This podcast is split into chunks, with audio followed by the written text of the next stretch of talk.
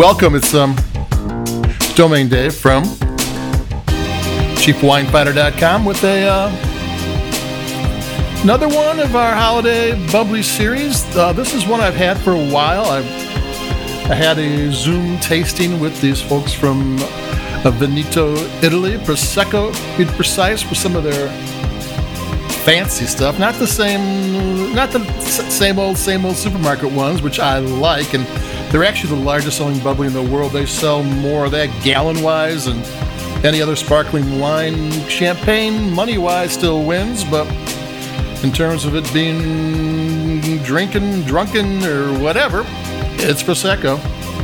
And this is uh, the Bortolomiol 70th anniversary 2017 DOCG Brut Nature Prosecco. There's a lot of names going on there. And why is this different? Um, regular Prosecco, a non-vintage Prosecco, when they, when they make that, they try to make it the same every year.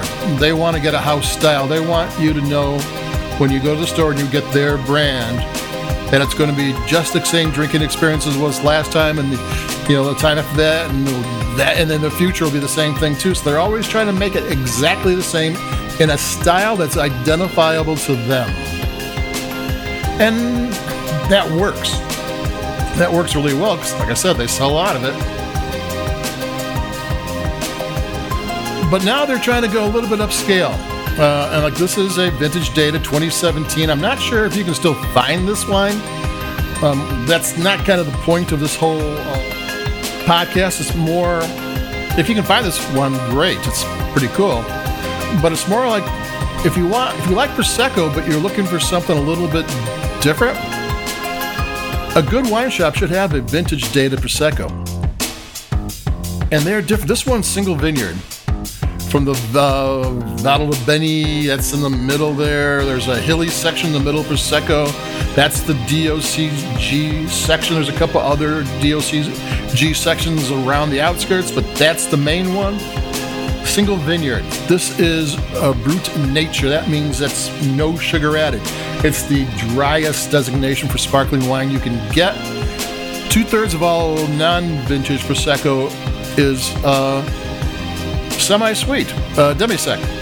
And, and, and, then the prosecco you normally get then has a good deal of acidity that balances that out. And when the acidity and the sugar meet, it kind of all it does make it like um, a, a, nectar sweet. It's like drinking ripe citrus and fruit. This is bone dry. There's not that much acidity in this thing. Flavor is completely different.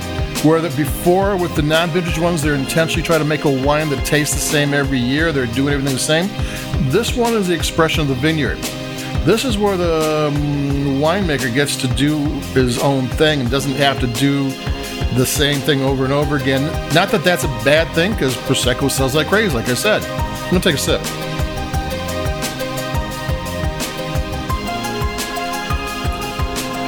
Yeah, these dry wines are always great. Champagne, best champagnes are always um, nature, uh, which means um, it says nature on the label or natural. That means there's no sugar added. Without that sugar, the flavors just disappear in your mouth. It hits you and then they're gone.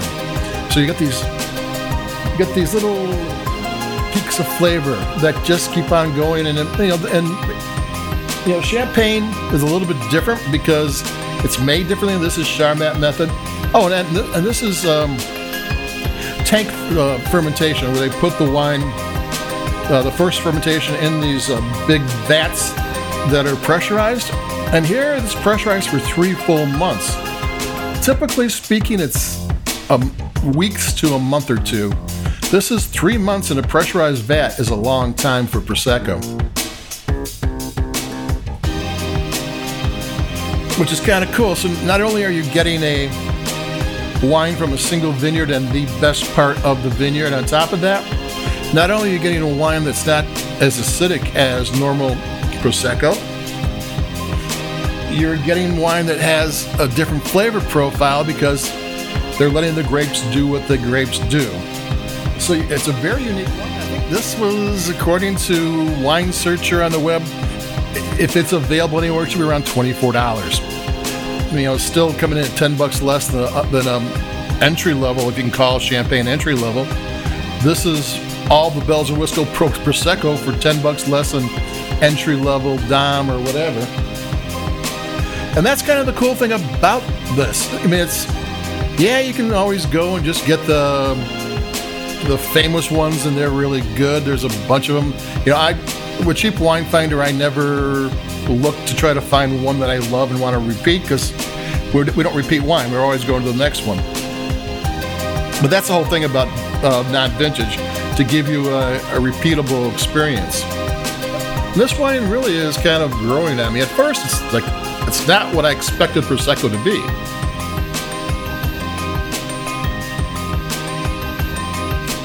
hits your palate. The flavors are different. It's not this cool, cream, clean, crisp prosecco that I've come to know, and I like it.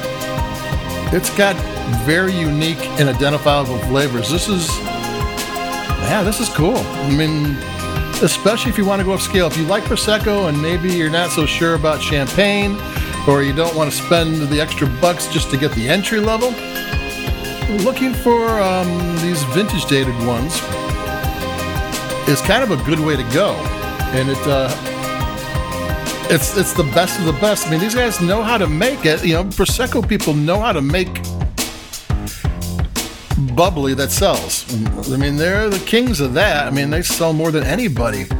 So these higher end ones are bargains in comparison, and they're a little bit of a learning curve because, like you. You've had Prosecco for so long, you kind of expect it to be what it is, and here's a wine that a little bit differently. So there we go. Vintage Data Prosecco is cool. This one, maybe it's out there. They only made 8,000 bottles, so who knows? And I've had it for a little bit of time. So who knows what's going on with it. But um, that's it for me. So uh, keep it cheap. Like us where you like your podcast. We got more coming. We got all sorts of stuff planned. So uh, we'll be talking about some outsider bubbly, and we have some unique ones coming up, plus some fun things. So adios, uh, keep it cheap, stay safe, stay healthy, and we'll be talking to you in a few days like we always do. So bye bye.